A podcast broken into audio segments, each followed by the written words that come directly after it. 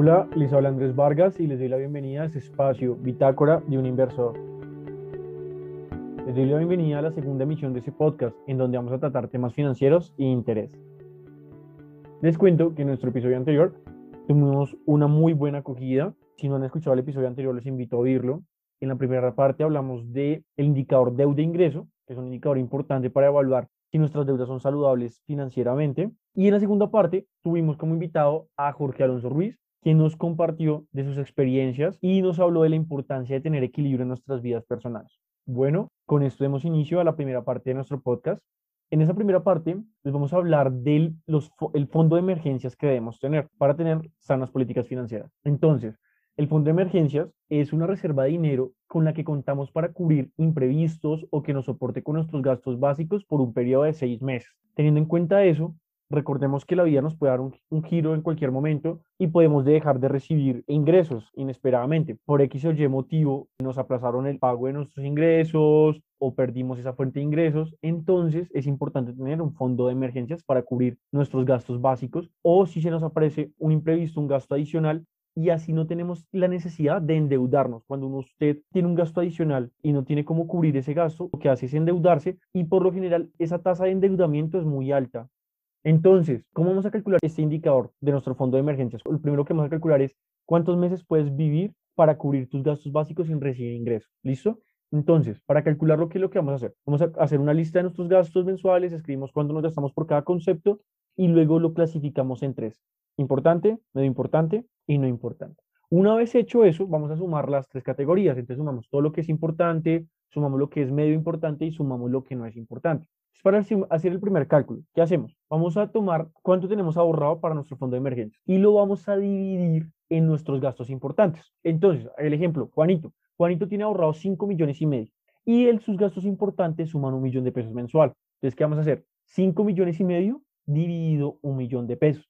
Al hacer esta división nos da 5,5. Eso quiere decir que Juanito puede vivir 5 meses y medio sin recibir ingresos cubriendo sus gastos mensuales importantes. ¿Listo? Entonces ahí ya tenemos el indicador. Ahora hagamos el cálculo sumando los ingresos importantes con los ingresos medio importantes. Entonces, digamos, en el caso de Juanito, a Juanito le dan 2 millones de pesos. Los importantes más los medio importantes le dan 2 millones. Entonces, hacemos la misma fórmula. Entonces, 5 millones y medio, que es los ahorros de Juanito, y lo dividimos entre 2 millones de pesos, que es la, la suma de los gastos importantes y los medio importantes, y esto nos da 2,75. Eso quiere decir que Juanito tiene aproximadamente para tres meses para cubrir sus gastos importantes y los medio importantes. Entonces, ¿cuál es lo ideal? Que nosotros tengamos para aproximadamente unos seis meses, ¿sí? Entonces usted dice, ah, muy chévere la fórmula, muy chévere, pero ahora me preguntarán, Andrés, ¿cómo calculo cuánto tengo que tener ahorrado en mi, en mi fondo de emergencias? Entonces, el monto que usted tiene que tener ahorrado en su fondo de emergencias es tomar sus gastos importantes y lo van a multiplicar por 6. En el caso de Juanito, para cubrir sus gastos importantes, él tiene que tener ahorrado 6 millones de pesos, porque sus gastos importantes son un millón, lo multiplicamos por 6, da 6 millones. Para él cubrir sus gastos importantes más los medio importantes, para 6 meses tendría que tener ahorrado 12 millones aproximadamente, ¿sí? ¿Qué es importante? Que ese dinero usted no lo tenga ahorrado en su casa guardado, porque lo que va a hacer es, es perderle valor a ese dinero porque la inflación es un fenómeno que hace que perdamos poder adquisitivo, cada vez podemos comprar menos con nuestro dinero. Entonces hay diferentes mecanismos para que usted tenga ahorrado ese dinero. Uno de esos mecanismos, y que recomiendo inicialmente, es, puede ser un CDT y un fondo de inversión colectiva de riesgo bajo que no tenga cláusula de permanencia. ¿Por qué estas dos metodologías son la recomendación? Porque son de riesgo bajo y la probabilidad de que usted pierda su dinero es muy bajita y por lo tanto el rendimiento es bajo, pero acá la importancia no es, no es ganar dinero, la importancia es tener un dinero disponible en caso de alguna emergencia. ¿Listo? Con esto damos terminada la primera parte de nuestro podcast y damos la bienvenida a nuestro invitado para iniciar la segunda parte. Bueno, entonces nuestro invitado para hoy es Wilber Jiménez. Él es un emprendedor, comunicador social y periodista Cuenta con emprendimientos en las, en las áreas como el café, los alimentos, educación, interiorismo, emprendimientos sociales. Trabajó en Ciranda en una ONG brasileña. También trabajó como asistente en presidencia e investigador en el Instituto Latinoamericano de Liderazgo. Ha trabajado como profesor y actualmente trabaja en una compañía en Estados Unidos como Sales Manager y director ejecutivo para cuatro países. Bienvenido, Wilber, a nuestro programa. ¿Cómo estás? Muy bien, gracias. ¿Cómo estás? Bien, bien. No, súper contento de tenerte aquí con nosotros y que tú nos puedas compartir tus experiencias, tu conocimiento, algunos consejos, porque creo que eso es fundamental para el desarrollo profesional y personal de muchas personas. Entonces, genial de tenerte aquí con nosotros. No, pues la verdad es que eh, el que está agradecido soy yo, pues por, por la invitación. No, genial. Wilber, cuando yo te conocí, me contabas como muchas cosas que has logrado y el enfoque que tienes, porque tú eres un visionario y tú en este momento estás trabajando en un emprendimiento social que tiene una visión increíble, a mi parecer, y no sé si nos quieras compartir cómo ha sido tu experiencia o, o compartirle a la audiencia de qué se trata todo este emprendimiento social. Bueno, el emprendimiento social que en este momento tengo se llama Oficina Universitaria, que hace parte de un emprendimiento que es un poquito más, más abarcador que se llama Inspira. Básicamente surge en el año, puede haber sido que como 2005, cuando pues yo ingreso a estudiar a la Universidad de La Sabana, Comunicación Social y Periodismo, y mm, posterior pues quería ayudar a mis hermanos a que entraran a estudiar, pero pues no sabía cómo, los recursos no alcanzaban, yo tenía una ayuda económica y una parte la pagaba, una parte del semestre lo pagaba, pero pues yo decía, eh, es muy complicado que eso mismo pueda pasar con todos mis hermanos. Entonces empecé a pensar y a dedicarle un poquito de tiempo todos los días a buscar cómo hacían los países desarrollados para financiar la educación de las personas de escasos recursos. Finalmente, al cabo de dos años, cuando estaba en quinto semestre, me encuentro con una asignatura que se llama Comunicación para el Desarrollo.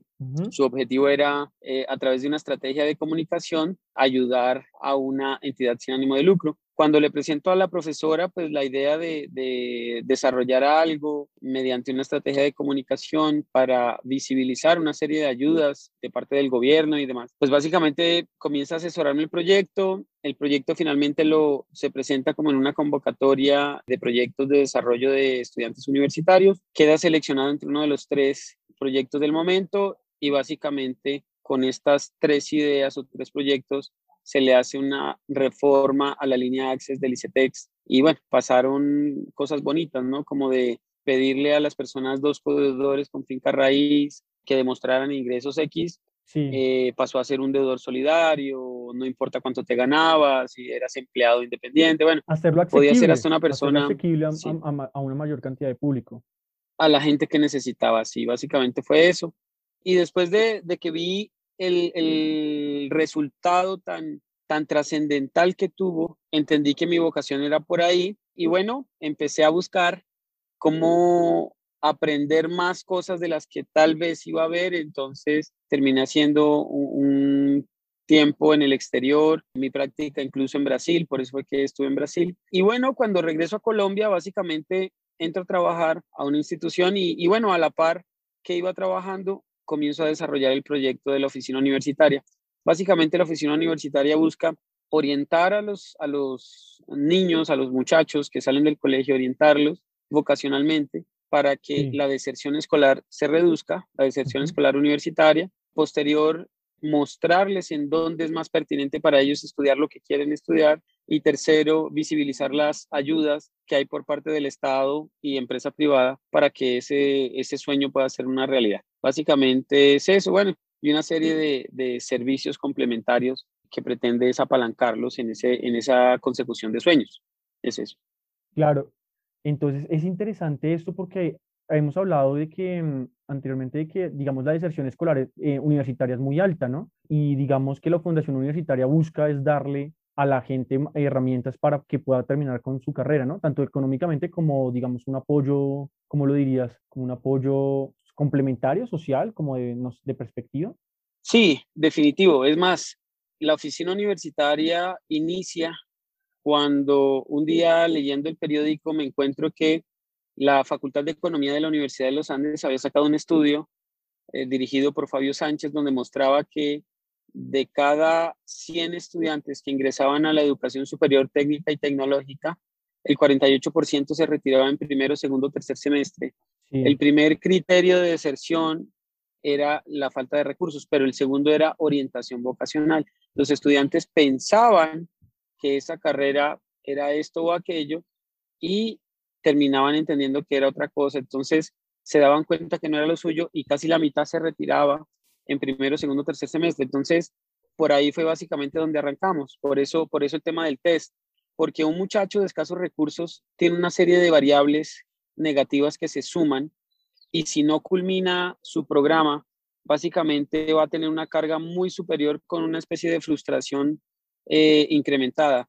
Y es que, por ejemplo, mientras una persona que tiene los medios, pues paga un semestre o media carrera o el tiempo que sea, y si se da cuenta que no es su, su área de vocación real, pues básicamente se cambia y nada pasa en su vida.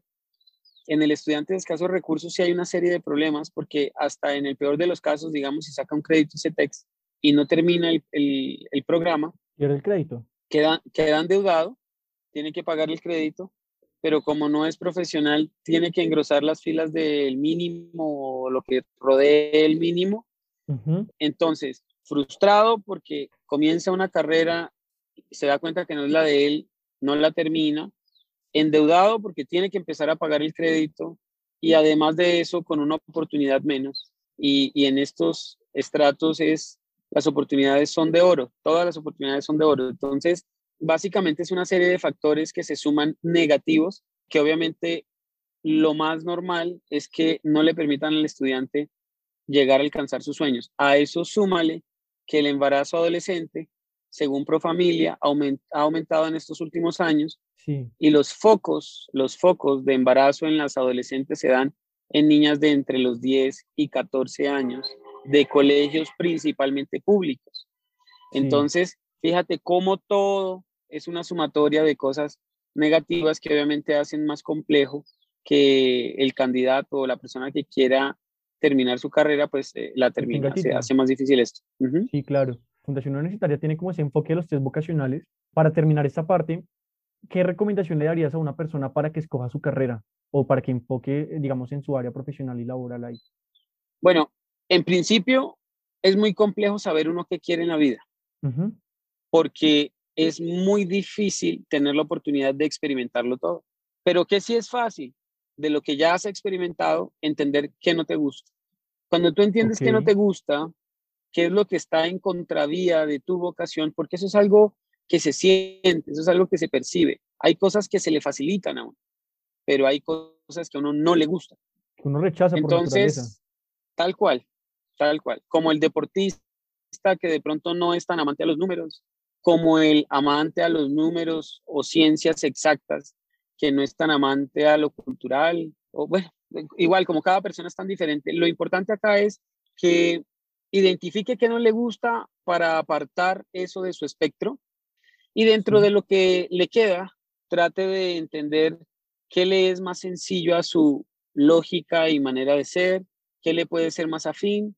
Y dentro de eso que le queda, ahí sí trate de experimentar una especie de pequeña experiencia de, de este programa. Entonces, por ejemplo, un estudiante con 16, 17 años que llega a una feria universitaria y ve los stands de las universidades, en realidad muy pocas veces tienen el criterio para entender, por ejemplo, por qué este PEMSUM puede ser mejor que el otro. Y no es solamente que el PEMSUM sea mejor que el otro, como decir una universidad mejor que la otra, no, sino que PEMSUM es más afín a mi manera de ver la vida y, hacer las cosas.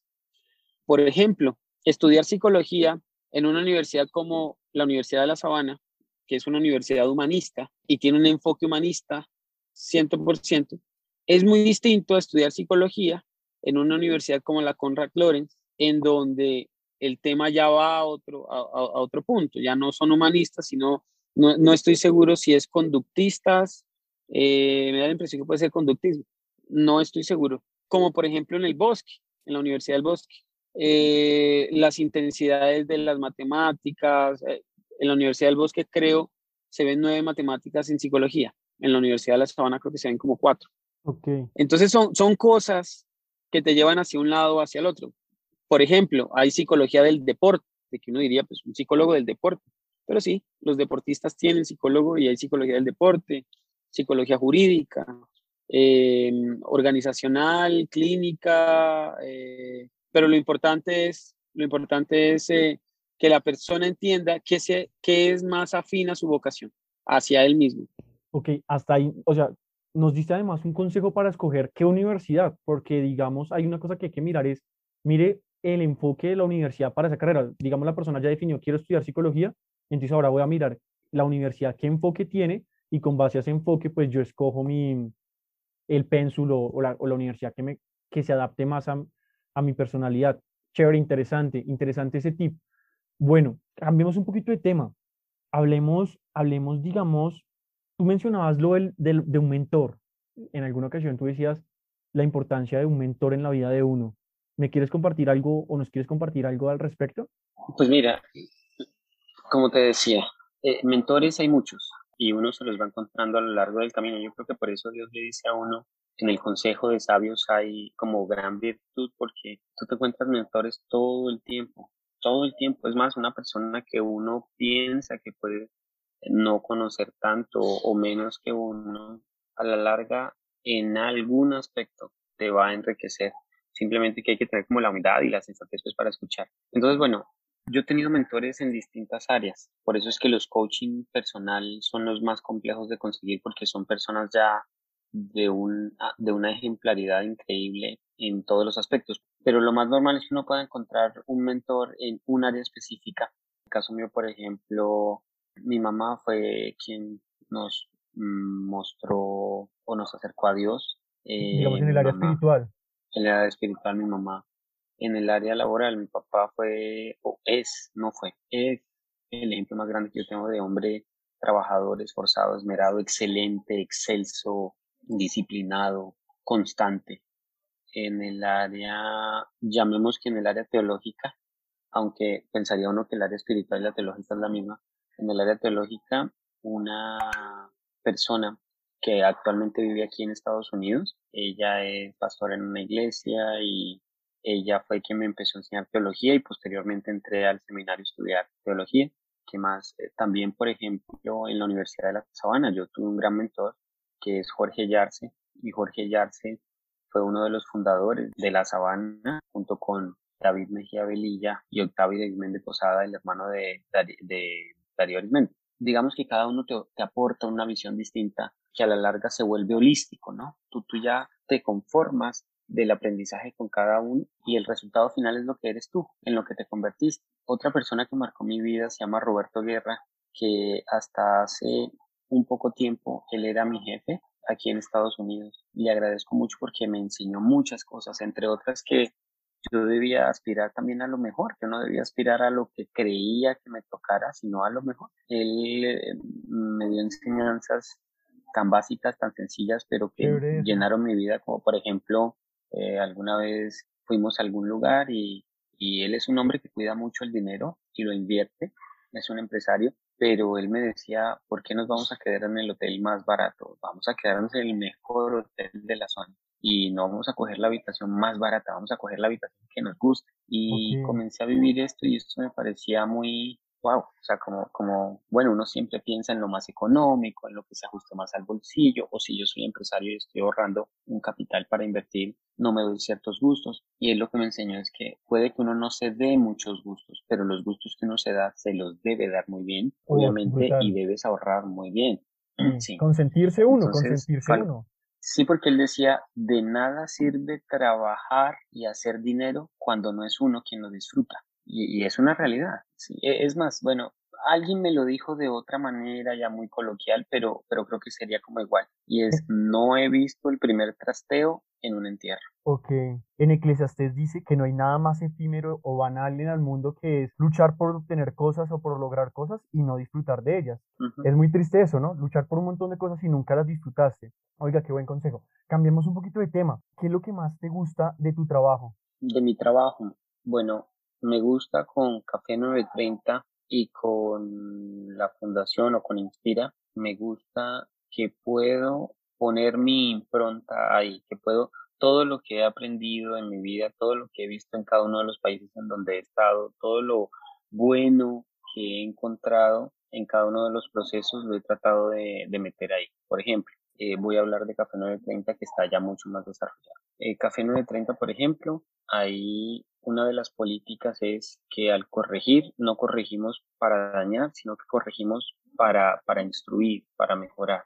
No castigamos los errores, simplemente los observamos, los evaluamos y ajustamos. Una persona no tiene que esperar a que alguien más le diga que debe mejorar algo. La persona todo el tiempo debe hacer una introspección y debe estar revisándose. Por ejemplo, nosotros a los clientes no los tratamos como clientes, los tratamos como invitados, porque cuando tú invitas a alguien a tu casa, pues tú mm, te esmeras por atenderlo, porque esté muy bien, te alegras, entonces desde que abres la puerta, tú, hola, ¿cómo estás? Entonces, esa es la impronta para cada uno de los niños que trabajan en las tiendas. Ellos deben saludar de esa manera y con esa actitud.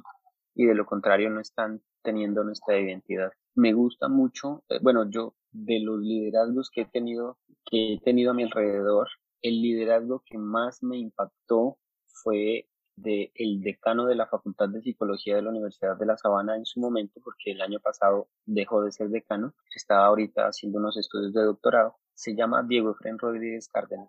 Este señor fue uno de esos mentores y él me mostró que su liderazgo es un liderazgo no vertical, sino un liderazgo horizontal. Quiere decir, él es el que coordina los procesos, pero él permite que cada persona se vaya desarrollando y él a través de una orientación va ajustándolo, pero no para que siga órdenes, sino para que piense, para que tenga criterio. Eh, y esto me pareció muy bonito. Tanto así que incluso el respeto que se genera hacia él es tan alto que no hay manera en que tú digas no. Entonces es una persona muy ecuánime, escucha mucho a la gente, eh, no toma decisiones rápidas. Entonces eso también. Eh, ¿qué, ¿Qué me gusta de mi trabajo? Que yo lo moldeo a como yo quiero, a como siento que debe ser lo correcto y trato de evitar las cosas que en algún momento me, me parecieron malas prácticas laborales o, o, de trato. La oportunidad de mejorar las cosas, esa oportunidad que te da la vida de mejorar las cosas es lo que te encanta. Chévere, chévere. Bueno, cambiemos un poquito de tema. Me gustaría preguntarte, para cerrar este tema, ¿qué consejo le darías a los emprendedores? ¿Qué consejo le darías a las personas que emprenden? Bueno, en primer lugar, para emprender se necesita diferentes aspectos pero lo más importante es que en realidad tú sientas que sí lo quieres hacer. Porque un emprendimiento cuando pega es maravilloso porque cambia tu vida, porque te da una estabilidad, porque te da un estatus, porque te da, eh, bueno, cosas que tal vez no pensabas que podías llegar a tener. Pero para llegar ahí, normalmente el camino es un poco largo. Normalmente hay que trabajar muy duro, más que los demás, en horarios en los que los demás no estarían dispuestos a trabajar por nada, muchas veces por nada, porque todo esto es ensayo y error. Entonces, el primer consejo que yo le doy a esas personas es que en realidad vean si su vocación sí es emprender o de pronto su vocación es ser empleado. Hay personas que se conforman con tener un salario al mes y está bien, está bien. Eh, eso no está mal. Pero si tu vocación es emprender, bueno, primero que, lo, que de verdad lo, lo tengas interiorizado y digas, soy un emprendedor y quiero y estoy dispuesto a hacer lo que tenga que hacer. Segundo, que trates de analizar en qué quieres emprender. Ser un emprendedor no significa que estás desarrollando el emprendimiento adecuado para ti. ¿Por qué? Porque un emprendimiento debe ser algo que esté alineado a nuestra pasión, porque si no te apasiona, si no te genera una motivación real y profunda, no vas a poder aguantar todo lo que venga. Cuando te apasiona, definitivamente te va a llevar a soportar el proceso. Por otro lado, y está ligado a la pasión, es que estés también consciente del estado del arte o del mercado o de lo que pasa alrededor de esa área en la que quieres emprender. Hay personas que se meten a hacer negocios en temas que no tienen ni idea o que conocen muy por encima.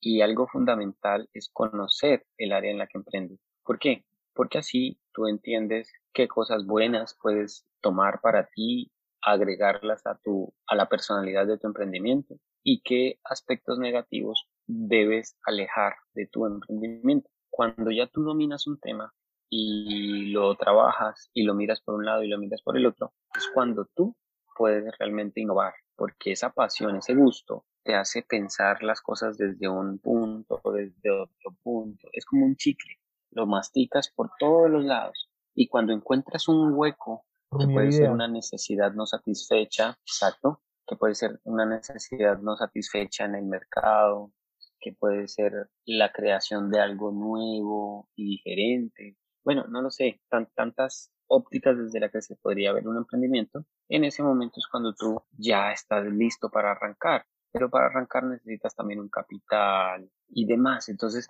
es como todo un proceso que se va llevando paralelo y que de manera orgánica en el momento en el que ya tienes todo muy claro, el estado del arte, si hay una necesidad o si hay una necesidad por satisfacer algo que no está satisfecho o si hay una necesidad de crear algo nuevo porque no hay algo en el mercado que lo supla, entonces en ese momento tú ya debes haber ahorrado para tu capital eh, de trabajo y todo y estructurar todo el tema.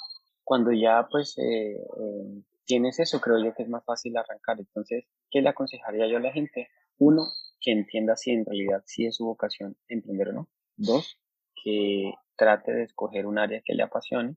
Tres, que investigue bien sobre el área. Y cuatro, que trabaje mientras llega a entender todo esto y ahorre mucho, porque a la larga es eso lo que le va a permitir arrancar con el capital semilla. Ok, son varios consejos. Oye, muchísimas gracias. No, para que tomen nota. Bueno, ya para ir cerrando, me gustaría que habláramos de tus hobbies. ¿Cuáles son tus hobbies? ¿Qué te gusta hacer en tu tiempo de ocio, de tu tiempo para entretenerte? Bueno, a mí me gusta, yo, es que ahí hay un tema y es, yo era cinéfilo, y digo era porque veo películas muy de vez en cuando, casi nunca tengo como el, tiempo, entonces, pero me gusta ver películas. Hasta antes de la pandemia jugaba basquetbol a menudo, eh, el básquetbol ha sido el único deporte en toda mi vida que me ha gustado.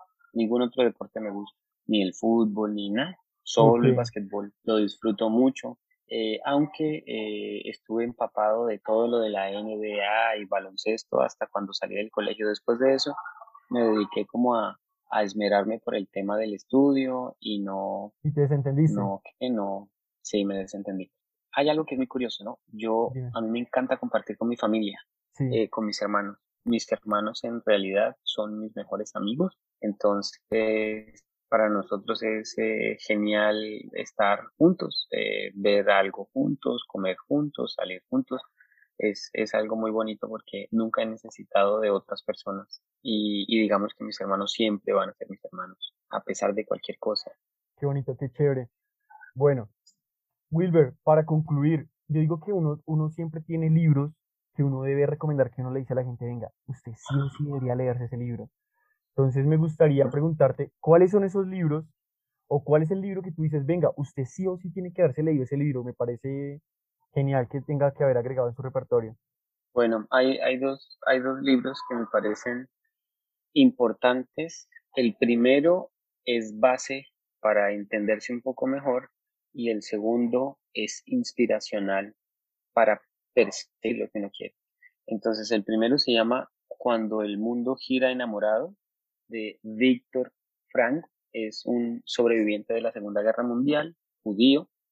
Em, Cuando el mundo gira enamorado, de Víctor Frank. O si no lo consiguen, podrían conseguir también El hombre en búsqueda de sentido, también de Víctor Frank. Una de esas dos me parece muy importante. Ese segundo yo para el tema de comprenderse.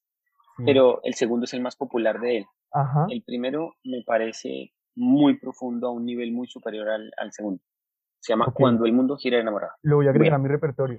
E, ese libro es interesante y, es como una forma de motivarse, ¿no? El encontrar motivación cuando solo ve tristeza y desolación y, y cuenta escenarios muy tristes, ¿no?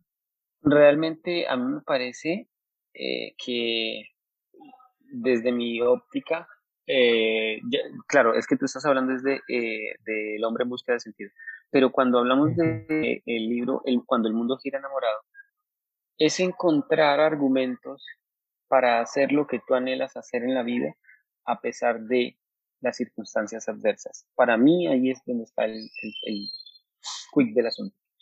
El segundo libro que voy a recomendar es un libro de un autor norteamericano que se llama Mark Betterson o Betterson. Mark Betterson tiene un libro que se llama Persiguiendo tu león, pero creo es así el título. Como la frase eh, adicional. sí, y la frase adicional es, si tu sueño no es tan grande para que te genere miedo, no vale la pena.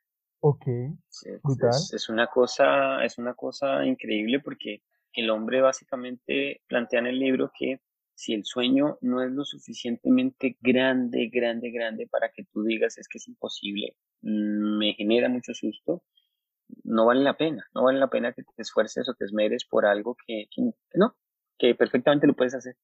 que, no te, sí, que no te em, inspira reto. Exactamente. Y bueno, es, es muy interesante porque afuera de eso tiene una serie de historias que están hiladas por, por la historia de una persona que hacía parte de el grupo selecto o, cercano de, del rey David. Y em, este hombre se llamaba Benaía. Y una vez él eh, se metió a la cueva de un león, o sea, un león entró como a su guardia y él básicamente lo persigue y tenía un león de 500 kilos enfrente y finalmente lo termina matando, pero, pero una cosa aterradora. Entonces hace como un, como un símil o una comparación más bien entre esa historia y todo lo que viene con uno. Y además agrega una serie de historias. Entonces es un libro muy dinámico, muy actual, en un lenguaje muy juvenil que pensaría yo puede ser de mucho beneficio para los muchachos. Ok, no. Wilber, muchísimas gracias por tus recomendaciones. En verdad, qué bonito poder conversar contigo. y uno aprende, por eso me gustan estas interacciones, porque uno aprende de todo un poco, ¿no? Y ve la, el mundo desde, desde, otras perspectivas. Y no sé que, si quieras decir algo para cerrar. Que no les dé miedo ir hacia donde ustedes quieren. Siempre en el corazón uno tiene como, como un deseo de hacer algo, ¿no? pero la, el condicionamiento social, económico, cultural, etcétera, siempre nos limita. Entonces no se rindan, inténtenlo, pregunten, escuchen, averigüen, aprovechen su tiempo, duerman menos, traten de hacer más y ya, es básicamente mi consejo. No, genial, brutal. Qué chévere, qué chévere que nos puedas compartir eso. Con esto cerramos. Muchísimas gracias por tu tiempo nuevamente. Me llevo cosas para meditar y reflexionar Oyentes, espero que les haya gustado el tiempo que nos dio Wilber respecto a sus experiencias. Con esto cerramos. Hasta luego. Bueno, pues un abrazo. Bueno, hemos llegado al final de este podcast. Espero les sea de utilidad la información aquí brindada. Nos vemos en nuestro próximo programa. Recuerden que les habla Andrés Vargas y esto es Bitácora de un Inversor.